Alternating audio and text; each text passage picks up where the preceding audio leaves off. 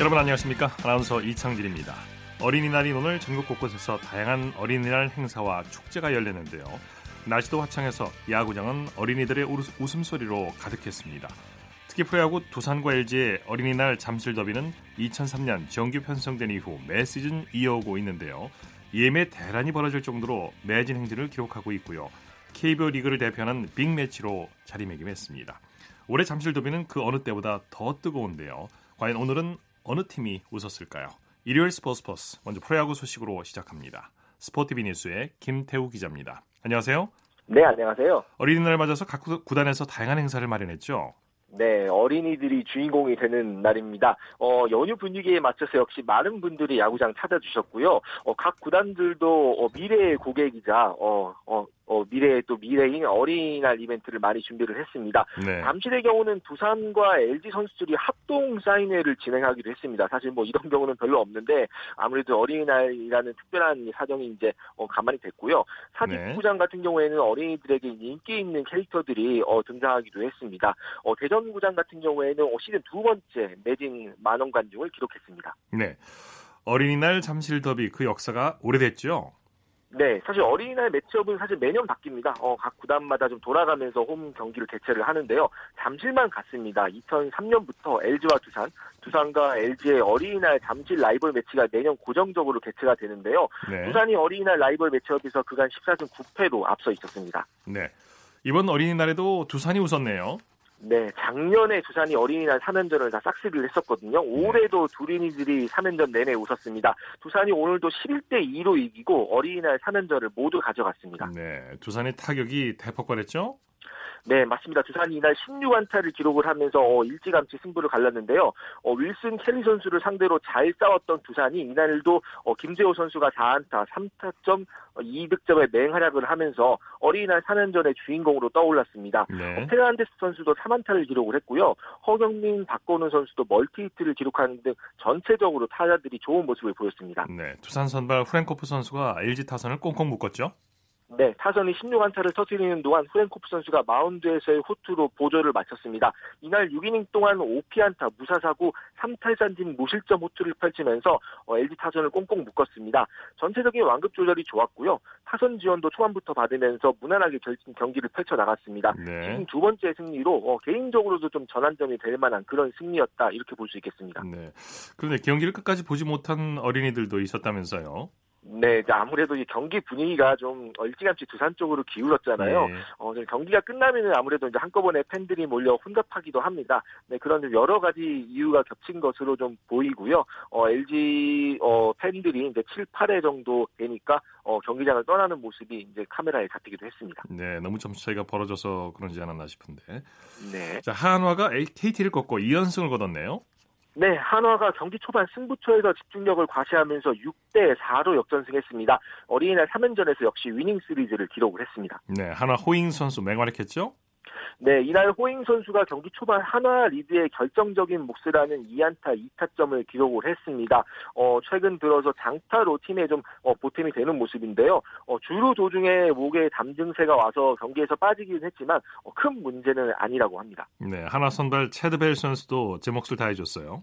네, 서폴드 선수가 좀 부진한 상황에서 그래도 채드 벨 선수가 제 몫을 하면서 어, 하나 마운드를 이끌어가고 있습니다. 이날 육 이닝 동안 육 피안타를 허용하긴 했지만은 삼 탈삼진 삼 볼넷 이 실점을 기록을 하면서 케이티 타선을 막고 시즌 다섯 번째 승리를 거뒀습니다. 네. 어, 하나가 사실 어, 어, 어디 경기도 좀 어렵게 이긴 편이라 오늘 선발 투수의 몫이 되게 중요했는데 어, 채드 벨 선수가 벤치의 기대에 부응하는 투구를 했습니다. 네, 이번에는 사직으로 가보죠. 에스케이가 롯데와의 주말 시리즈를 싹쓸이했네요.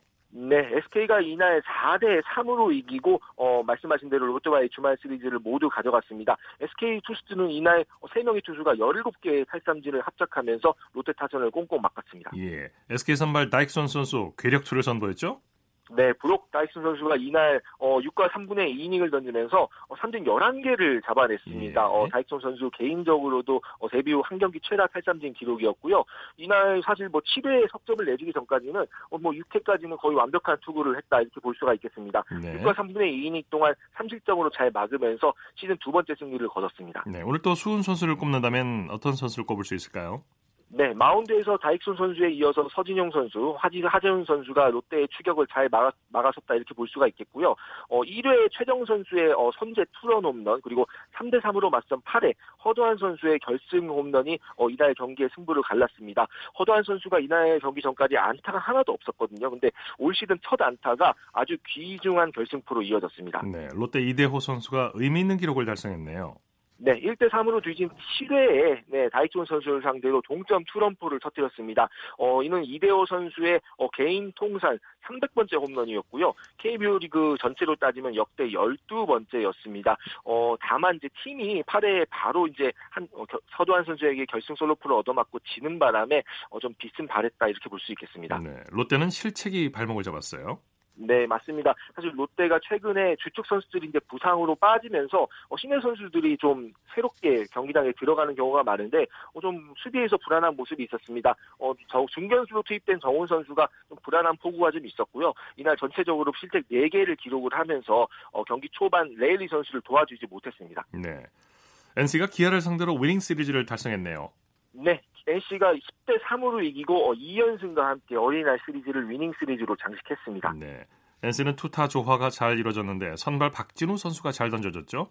네, 일단 선발 박진우 선수가 시, 어, 경기 초반 기아 타선을 좀 막아서면서 엔씨가 좀 편하게 경기를 풀어갔다 이렇게 볼 수 있는 경기였습니다. 예. 오 이닝 동안 오 피안타 일 볼넷 일 탈삼진 이 실점을 기록을 하면서 경기 초반 분위기를 만들어졌고요. 박진우 선수는 시즌 세 번째 승리를 거뒀습니다. 네, 타선의 집중력도 돋보였어요.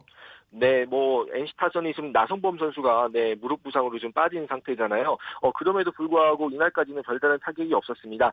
특히 양의지 선수가 이날 사 안타를 기록하면서 어, 시즌 어, 타율 부문 어, 단독 선두로 치고 올라갔고요. 박민우, 베탄코트, 손시현, 김태진 선수도 멀티히트를 뒤로 받치면서 어, 이날 두 자릿수 득점을 낼 수 있었습니다. 네, 엔씨 이동욱 감독 어린이날 승리에서 더 기쁘다고 말했죠? 네, 박진우가 어, 선발 투수로서 역할을 잘 해줬고 배터리를 이룬 정범모도 좋은 리드로 뒷받침을 했다. 어, 선수들을 열심히 응원한 어린이 팬들에게 즐거움을 줄 수 있어 기쁘다. 어, 잘 쉬고 다음 주 경기도 준비를 잘하겠다. 이렇게 이야기를 했습니다. 네. 이번에는 고척으로 가보죠. 키움이 삼성을 상대로 대승을 거뒀네요. 네, 키움이 경기 초반부터 삼성 마운드를 두드리면서 십이 대 이로 크게 이겼습니다. 키움은 팔 연속 위닝 시리즈를 달성했습니다. 네, 키움이 선발 타자 전원이 안타를 기록했죠. 네, 키움 타선이 어, 최근 들어서 다시 이제 살아나는 모습, 그리고 어, 시즌 초반에 그런 어, 가치를 좀 증명을 하고 있습니다. 이날도 열일곱 개의 안타를 터뜨리면서 대폭발했고요. 뭐 선두 뭐 이정호 선수 삼 안타부터 시작해서 박병호 선수 삼 안타, 어, 샌드 선수도 여러 몇 번의 출루를 기록을 했습니다. 네, 키움 선발 유키시 선수도 호투했죠? 네, 유키시 선수가 육 회까지는 뭐 단 한 타자에게도 출루를 허용하지 않는 말 그대로 퍼펙트 피칭을 벌이는 등 칠 이닝 네. 동안 사 피안타, 사 탈삼진 이 실점으로 호투를 했습니다. 어, 약간 이닝 소화가 좀 아쉽다는 지적이 있었는데 이날은 뭐 칠 이닝을 아주 뭐 든든하게 잡아주면서 시즌 세 번째 승리를 기록을 했습니다. 네, 삼성은 강민호 선수의 빈자리가 유난히 크게 느껴졌어요. 네, 전날 이제 안우지 선수의 공에 이제 목 부위를 맞아서 이날 사실 뭐 팀의 보탬이 되지는 못했는데요. 어, 헤일리 선수가 최근 좋았던 흐름이 어, 시즌 어, 경기 초반에 좀 미묘하게 흔들리는 모습이 있었습니다. 어, 이런 것을 이제 강민호 선수 베테랑 포수가 좀 잡아줄 수 있어야 하는데 사실 그 부분에서 좀 강민호 선수의 빈자리가 좀 느껴졌다 이렇게 평가할 수 있겠습니다. 네, 프로야구 팀 순위 살펴볼까요? 네, 오늘 뭐 삼 승. 어, 세, 어, 주말 시리즈를 모두 잡은 에스케이와 두산이 일, 이 위를 기록을 하고 있고요. 엔씨가 두 경기 차로 뒤진 삼 위입니다. 어, 그 뒤를 엘지와 키움이 사, 오 위를 기록을 하고 있고 오 위 키움과 육 위 한화가 사 경기 반차로 좀 떨어진 채 어, 있고요. 그다음에 기아, 삼성, 롯데, 케이티 순으로 하위권이 이어지고 있습니다. 네, 이번에는 코리안 메이저리거 소식 살펴보죠. 강정호 선수의 타격 부진이 계속되고 있네요. 네, 강정호 선수가 오늘도 오클랜드와의 경기에 어, 선발 출전하지는 않았고요. 어, 다만 이제 승부처에서 대타로 투입이 됐는데 어, 모두 안타를 치지 못했습니다. 이 타수 무안타를 기록을 했고요. 어, 최근 사 경기에서 십삼 타수 무안 타의 부진입니다. 어, 타율도 어느덧 일 할 사 푼 팔 리까지 떨어지면서 어, 타격 분이 좀 계속 이어지고 있습니다. 네. 어, 사실 강정호 선수가 오월부터는 좀 나아질 것이다 이런 전망도 있었는데 아직까지는 팀의 기대에 미치지 못하고 있는 모습입니다. 네, 추신수 선수의 안타 행진도 멈췄네요. 네, 추신수 선수가 어제까지 여덟 경기 연속 안타, 뭐 아주 좋은 감을 이어가고 있었는데요. 오늘은 쉬어갔습니다. 오늘은 사 타수 무안타, 본래 한 개를 기록을 하는데 그쳤고 어, 출루 행진만 이어가는데 만족해야 했습니다. 네. 어, 다만 추신수 선수 뭐 시즌 초반에 감이 아주 좋은 상태니까요. 내일부터는 다시 안타 행진을 기대해 보겠습니다. 예. 류현진 선수의 체인지업 가치가 메이저리그 삼위라는 통계가 나왔다고 하죠? 네, 류현진 선수의 체인지업은 사실 뭐 한국에 있을 때부터 가장 좋았던 구종, 본인이 가장 잘 쓰는 주무기라고 할 수가 있겠는데요. 어, 통계 전문 사이트 팬그래프의 집계에 따르면은 어, 류현진 선수의 체인지업이 올 시즌 어, 리그 삼위의 가치를 가지고 있다. 예. 어, 이렇게 집계가 나오기도 했습니다. 어, 류현진 선수가 그만큼 체인지업도 자주 쓰면서 또 자주 또 효율적인 모습 보여준다. 이렇게 평가를 할 수가 있겠는데요. 네. 그 외에도 류현진 선수가 새롭게 장착한 구종인 컵페스트볼도 리그에 십일위 아주 뛰어난 어, 가치를 내고 있습니다. 네. 어, 커브만 조금 더 좋은 가치를 보여준다면 류현진 선수가 올 시즌 굉장히 순항하는 데 도움이 될 것 같습니다. 요즘 엄청난 제구력을 보여주고 있죠. 네, 소식 고맙습니다. 펜타 상대로 이제 다시 이제 등판할 예정인데요. 네. 어, 팬들의 기대감이 커지고 있습니다. 예, 고맙습니다. 네, 감사합니다. 스포티비 뉴스의 김태우 기자였고요. 이어서 한 주간 이슈가 됐던 스포츠계 소식을 집중 분석해보는 최동호의 스포츠 칼럼 시간입니다. 어린이날을 맞아서 프로야구 각 구단에서 다양한 행사를 벌였는데요. 특히 어제 하나 극적인 승리에 눈물을 흘린 어린이 팬을 찾아서 오늘 선물을 전달했다고 합니다. 잔잔한 감동을 안겨줬는데요. 스포츠 평론가 최동호 씨와 함께 어떤 사연인지 자세히 살펴보겠습니다. 안녕하십니까? 예, 안녕하세요. 어제 한화 눈물의 어린이가 화제에 올랐는데 자 사연을 예. 좀 살펴보죠. 예, 어제 한화 케이티전이었거든요. 예, 한화가 극적인 역전 승리를 거뒀습니다. 네.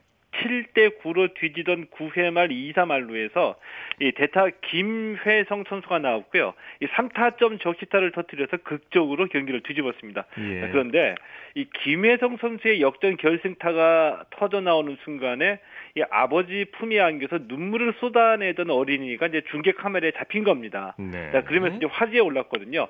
어, 꼬마 팬이 화제에 오르니까 한화 구단이 이 어린이를 수소문했고요.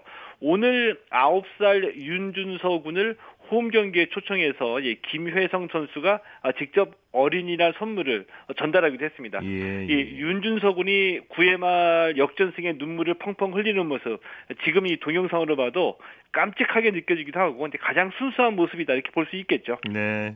윤준서 군에게는 정말 평생 잊지 못할 기억이 될 것 같은데 예. 어린이 팬이 눈물을 흘리는 모습, 정말 순수 그 자체라고 할 수 있겠죠.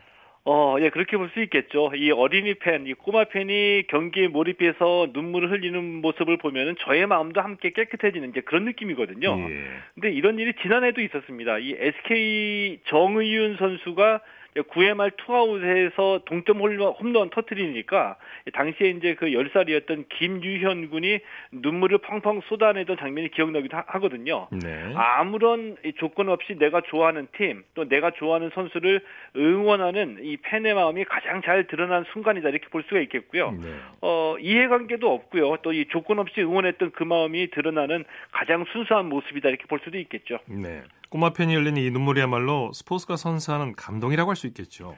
예, 그렇죠. 이 감동을 의미하는 가장 상징적인 한 장면이라고 보는데, 자, 우리가 그 흔히 감정의 정화를 뜻하는 카타르시스라는 얘기를 많이 하죠. 네네. 이 눈물이 이제 바로 이 카타르시스, 이 감정의 정화작용이라고 볼 수 있겠는데, 보통 이 스포츠가 유도하는 이 감정의 선이 긴장과 흥분이거든요. 예. 경기 상황에 따라서 이제 긴장과 흥분이 이제 지속이 되고, 또 이 경기에 몰입하다 보면은 이 동일시 효과라고 얘기를 하는데, 완전히 선수하고 내가 하나가 되는 그런 경험을 하게 되거든요. 우리가 가끔 종종 느끼죠. 네. 예, 그렇죠. 자, 그러니까 이 구 회 말 투아웃에서 마지막에 아, 마지막 타석에 들어섰던 이 김혜성 선수를 보면서 윤준서 군은 자신이 마치 이제 타석에 들어선 듯한 그런 긴장감을 느꼈을 거고요. 이런 감정의 변화를 겪는다는 거, 이거는 아홉 살 어린이지만 한화를 진심으로 응원하면서 경기 상황을 완벽하게 이해하고 있다. 이것을 이제 의미하기도 하죠. 그렇죠, 그렇죠. 아는 만큼 예. 보인다는 말도 있는데 스포츠를 보면서 감동을 받으려면 우선 응원하는 팀이 있어야 되고 또 경기를 예. 읽는 눈도 있어야겠죠. 예, 맞습니다. 이 감동을 받으려면은 말씀하신 대로 응원하는 팀이나 선수 또 이 경기 상황에 대한 이해 이게 이제 전제 조건이 되겠죠. 어, 그래서 이제 관중들의 이 경기를 관람하는 태도를 크게 나눠서 보면은 이 분석하고 교감으로 나눌 수가 있거든요. 네. 무조건 응원하는 마음이 더 크면은 교감이 더 크고요. 어, 반대로 이 경기 자체를 즐기는 분들은 이 분석하는 재미에 더 이제 그 분석하는 거에 더 재미를 느끼게 되기도 합니다. 네네. 그래서 이제 우리가 잘 아는 이 독일의 철학자가 있죠. 이 니체 같은 경우에는 미학적인 관점으로 볼 때 이 경기를 보는 관중을 아, 아폴론적 관중이라고 했고요. 또 네. 이제 이 디오니소스적 관중과 아폴론적 관중을 구분했는데 아폴론적 관중은 선수들하고 거리감을 두고서 이제 플레이 그 자체, 경기 자체를 관, 감상하는 관중이고요. 이 디오니소스적 관중은 좀 더 주관적으로 경기에 몰입하면서 이 감정의 교감을 느끼는 관중인데 예. 예를 들면은 이 피겨 스케이팅을 보는 관중하고 야구나 축구를 응원하는 관중의 태도는 좀 다를 수가 있거든요. 네네네. 이런 거 보면은 이 스포츠가 이 종목별로도 이 관중의 마음을 사로잡는 방식이 서로 다르다 이런 것도 느낄 수가 있겠죠. 이 프로야구 관중은 디오니소스적 관중이 훨씬 더 많을 것 같아요. 아, 예, 그렇죠. 항상 응원하고 뜨거우니까요. 네. 이 하나팬 윤준서 군은 오늘 김혜성 선수로부터 어린이날 선물을 받았는데 정말 평생 잊지 못할 선물이 될 것 같아요. 어, 예, 그렇게 되겠죠. 예, 윤준서 군이 선물을 받고 난 뒤에 이 김혜성 삼촌 보니까 키도 훨씬 더 크고 훨씬 더 잘생겼다. 이런 깜찍한 말을 하기도 했거든요. 네. 그러니까 아홉 살, 열 살 어린이도 자, 이렇게 경기에 몰입하면서 자기가 좋아하는 팀과 선수를 응원을 하는데 자, 그렇다면은 이 선수들하고 프로야구 관계자들 더 큰 책임감을 가져야 되겠죠. 네. 어린이 팬들에게 미치는 영향이 크기 때문에 페어플레이하고 최선을 다하는 모습을 보여줘야지 된다. 이 말씀도 꼭 빠뜨리지 않고 좀 드리고 싶습니다. 네, 오늘 말씀 잘 들었습니다. 예, 고맙습니다. 최동호의 스포츠 칼럼 스포츠 평론가 최동호 씨였습니다.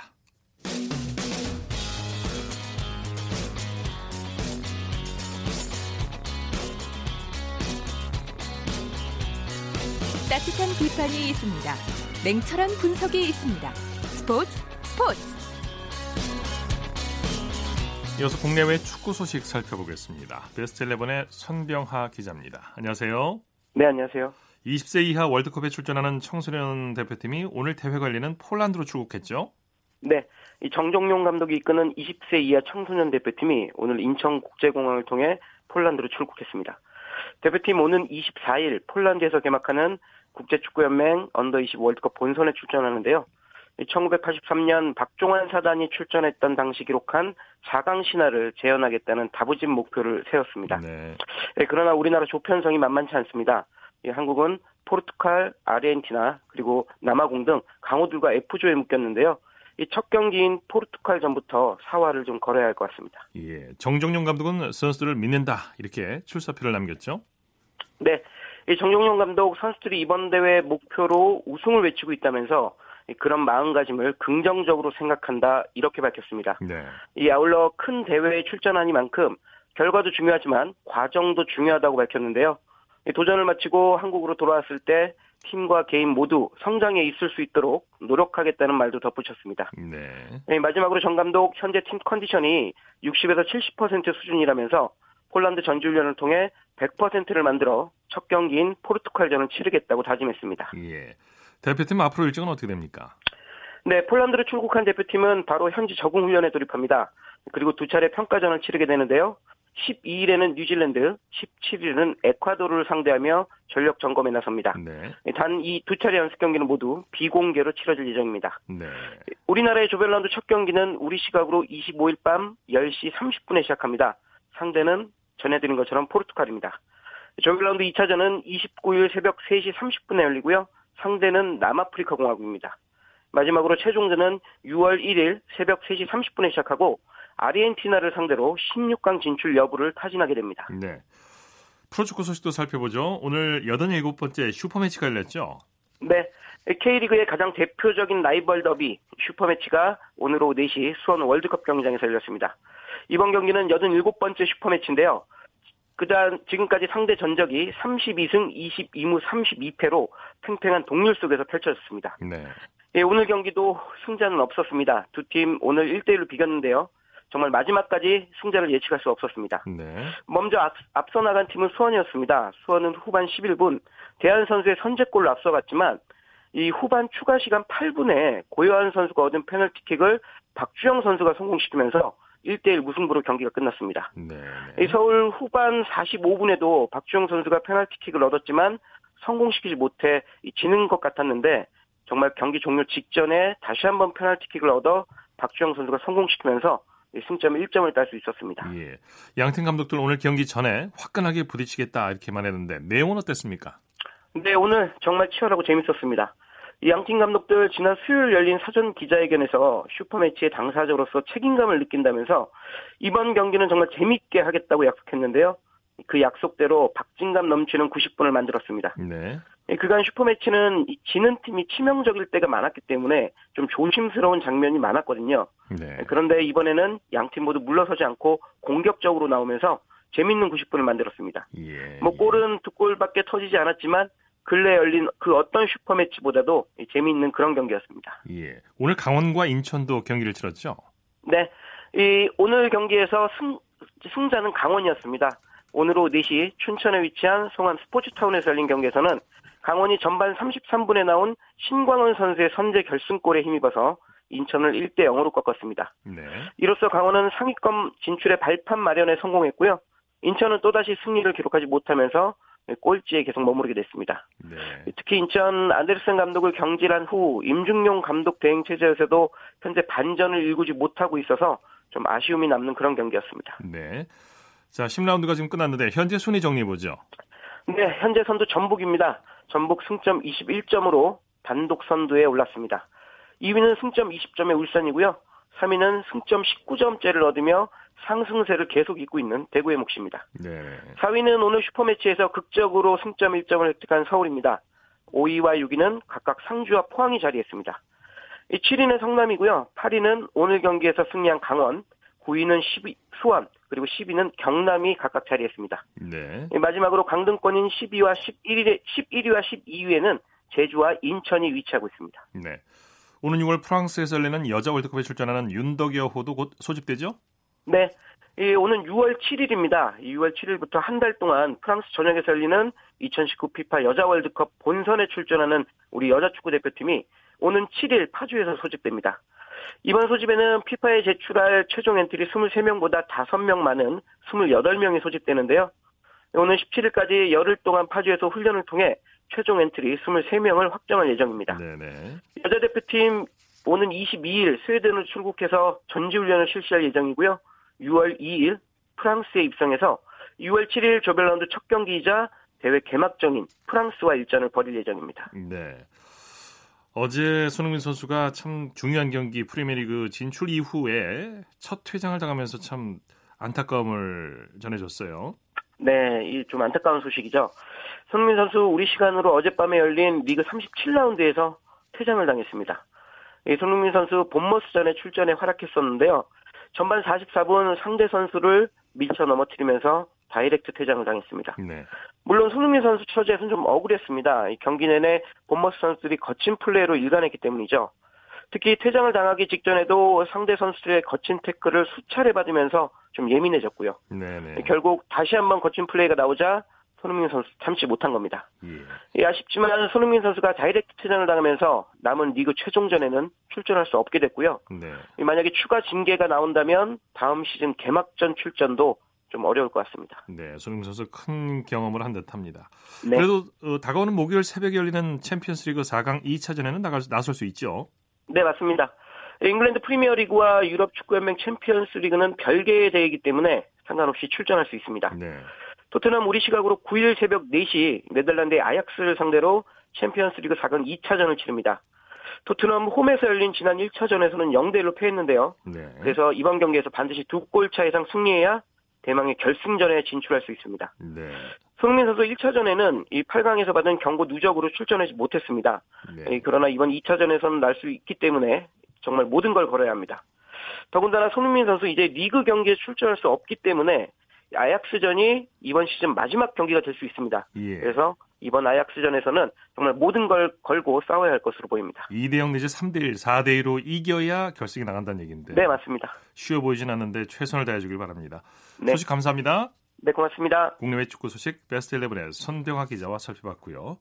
이어서 스포츠 뒤에 숨어있는 즐거움과 노력 그리고 열정을 소개하는 스포츠를 만드는 사람들 시간입니다. 이혜리 리포터와 함께합니다. 어서 오십시오. 네, 안녕하세요. 자, 오늘 어떤 분을 만나셨습니까? 네, 오늘은 축구와 수선의 달인 김철 씨를 만나고 왔습니다. 네. 이 김철 장인이 축구와 인연을 맺게 된 건 천구백육십삼 년부터인데요. 원래 축구 선수가 되는 게 꿈이었, 꿈이었지만 가정 형편상 축구 선수를 포기할 수밖에 없었고요.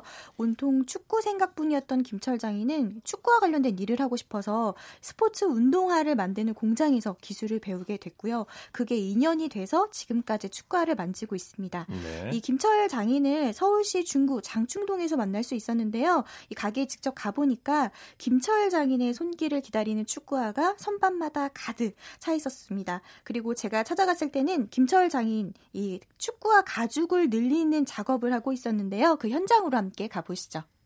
영어는 스타트고 우리말은 창이라고 볼만 들크는 애기. 볼이 넓어서 안 맞아서 볼만 들크는 이게 축구도 중심을 잘 잡아서 정확히 붙여야 틀어진다고 하죠. 신발 신으면 그게 창 붙일 때 제대로 안 맞으면 돌아가요. 내가 신는 것처럼 남이 신어서 편하고 즐겁게 신을 수 있게끔 만들어줘야지 내가 내 방식대로 만들면 신는 사람은 자기 발에 안 맞거든. 그러니까 그 신발 상태를 보고 아, 이 사람이 발이 볼이 넓구나, 좁구나, 기장이 지금 신발 현재가 크구나. 그게 다 나와요. 신발 보면 신던 신발에 그거 보고 다 조정을 해주지. 네, 요즘 나오는 축구화는 과거에 비해서 많이 달라졌죠? 네, 우선은 축구화 색상이 좀 화려해졌는데요. 예전에는 흰색과 검은색이 된, 검은색으로 주로 된 축구화가 많았는데 요즘 축구화는 뭐 형광색도 있고 뭐 주황색도 있고 이런 색상이 좀 화려해졌습니다. 네. 그리고 과거에는 주로 가죽으로 된 축구화가 많았다면 요즘은 가벼운 축구화를 많이 선호하고 있다고 하는데요. 네. 이 김철 장인은 현재까지 나온 축구화의 모든 정보를 알고 있어서 신제품이 나오면 어떤 원단과 약품 이 쓰였는지부터 공부를 하고요. 각각의 축구화마다 고유한 특징이 있기 때문에 수선법도 제각각으로 하고 있다고 하더라고요. 네.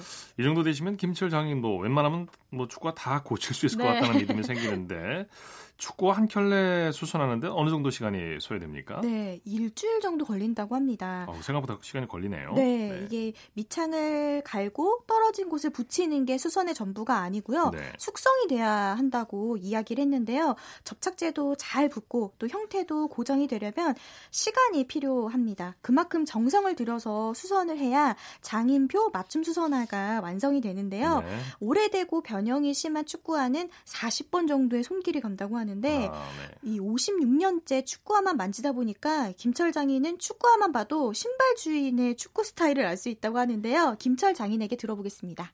벌써 축구화가 이렇게 다 이렇게 구부러진 사람도 있어. 이렇게 앞이 이렇게 들렸잖아. 그런 사람 다 신발이 큰 거예요.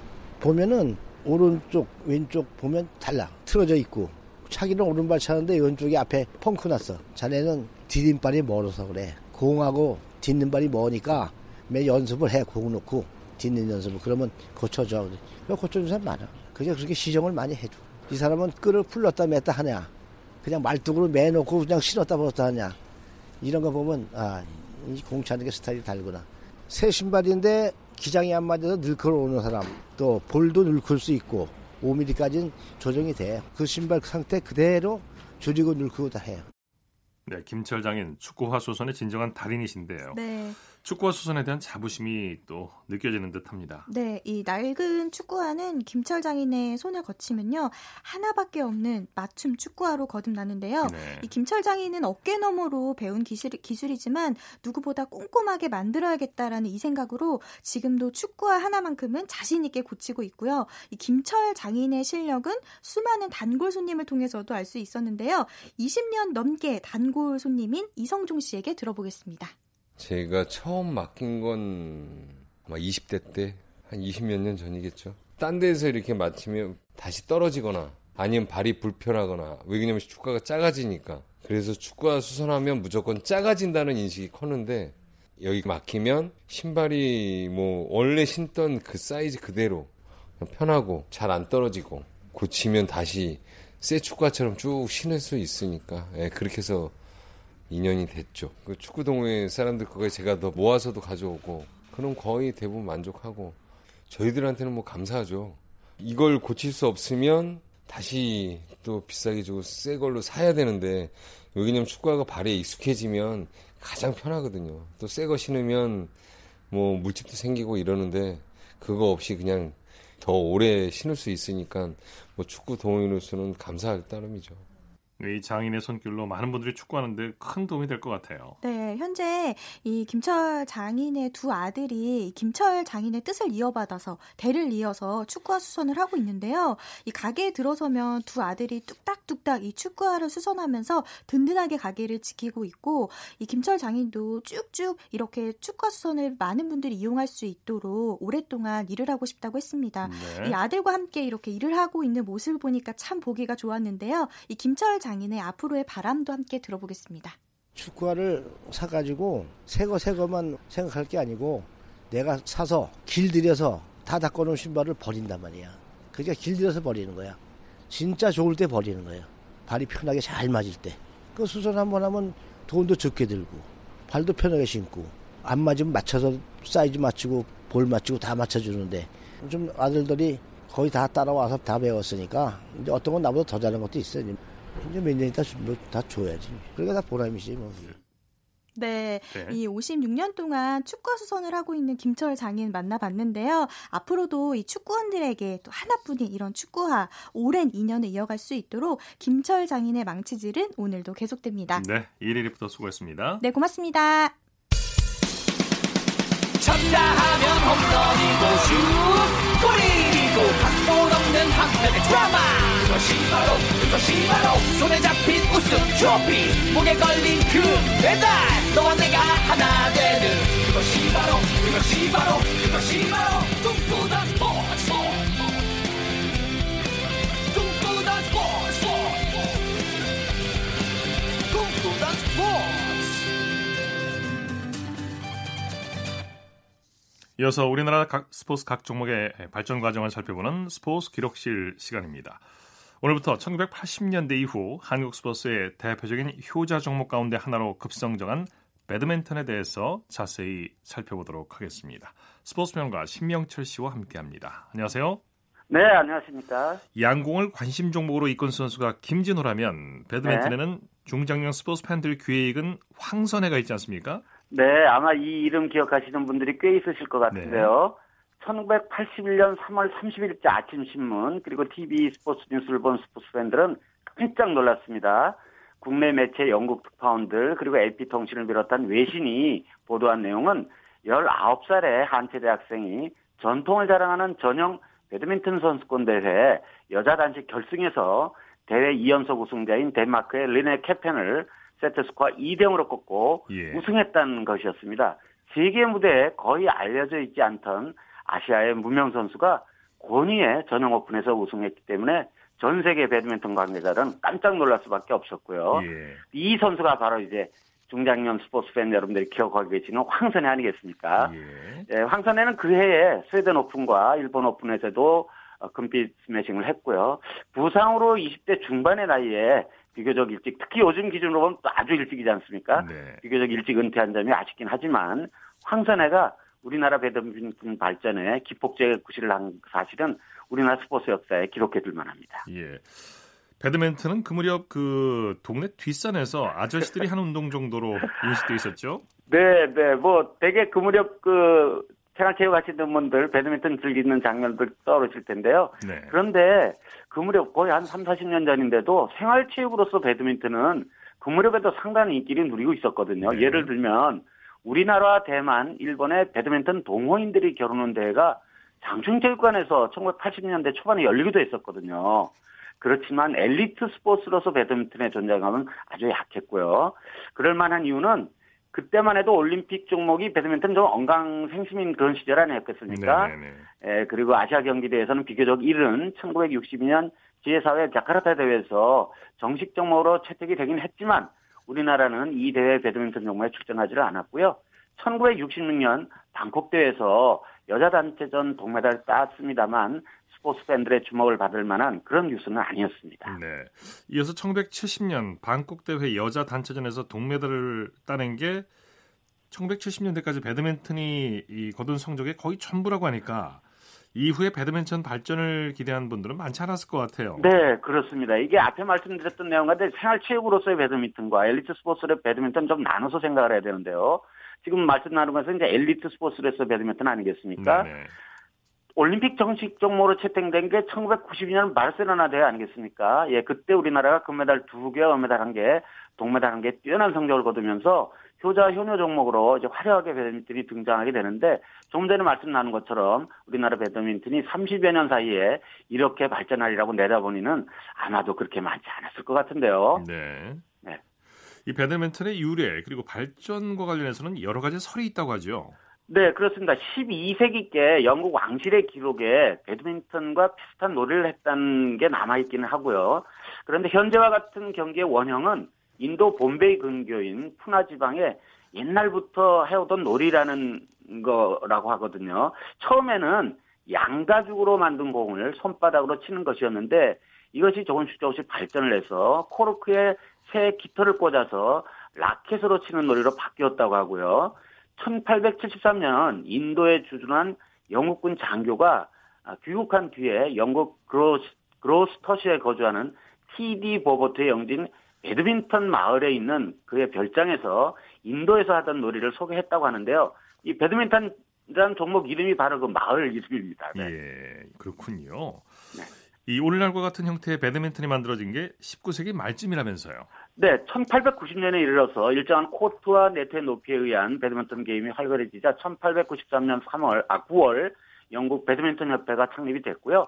천팔백구십구 년 제일 회 전 영국 선수권대회가 열렸습니다. 황선혜 선수가 우승한 대회는요, 제 칠십일 회 대회였습니다. 굉장히 네. 오래전 대회인데요. 영국 배드민턴 협회 창립에 이어서 캐나다, 그다음에 뉴질랜드, 덴마크, 네덜란드, 프랑스, 미국 이런 나라들에서 잇따라서 협회가 창설이 됐고요. 천구백삼십사 년 런던에서 아홉 개 나라 대표가 모여서 국제 배드민턴 연맹을 결성을 했습니다. 천구백삼십구 년에는 경기 규칙을 제정을 했고요. 천구백사십구 년 어, 국제 배드민턴 연맹 초대 회장을 맡은 지에이 토머스 경이 기증한 높이 칠십 센티미터 순 은제컵을 놓고 겨루는 남자 선수권 대회가 삼 년마다 열리고 있는데, 이제 이 대회 소개할 때 보면 항상 그 토마스컵이라는 얘기가 같이 따라 나오지 않습니까? 네. 예, 이런 연유가 있는 거고요. 여자 경기로는 천구백오십육 년 영국 선수권 대회인 에이치에스 유이버 부인이 기증한 높이 약 오십 센티미터의 수은제컵을 다투는 대회가 삼 년마다 개최되고 있는데, 앞에 말씀드렸던 대로 여자 대회는 이 위버컵이라는 말이 또 항상 이 소개할 때 이제 따라 나오고 있지 않습니까? 예. 이런 저 연유들이 이 컵에는 담겨 있습니다. 네, 말씀 감사합니다. 네, 고맙습니다. 스포츠 크러쉬를 스포츠 평론가 신명철 씨와 함께했습니다. 골프 소식 전해드립니다. 김세영 선수가 미국 여자 프로골프 투어 메디힐 챔피언십 삼 라운드에서 단독 선두에 올랐습니다. 김세영 선수는 미국 캘리포니아주 레이크 머세드 골프클럽에서 열린 대회 삼 라운드에서 사 언더파를 치며 중간 합계 십 언더파 이백육 타로 단독 선두에 이름을 올렸습니다. 김세영 선수는 지난해 칠월 손베리 클래크 클래식 이후 십 개월 만에 우승에 도전합니다. 지은희와 양희영, 호주교포 이민지 선수 등은 중간 합계 사 언더파로 공동 사 위에 자리했습니다. 스포츠 스포츠 오늘 준비한 소식은 여기까지고요. 내일은 아홉 시 삼십 분부터 들으실 수 있습니다. 함께해 주신 여러분 고맙습니다. 지금까지 아나운서 이창진이었습니다. 스포츠 스포츠.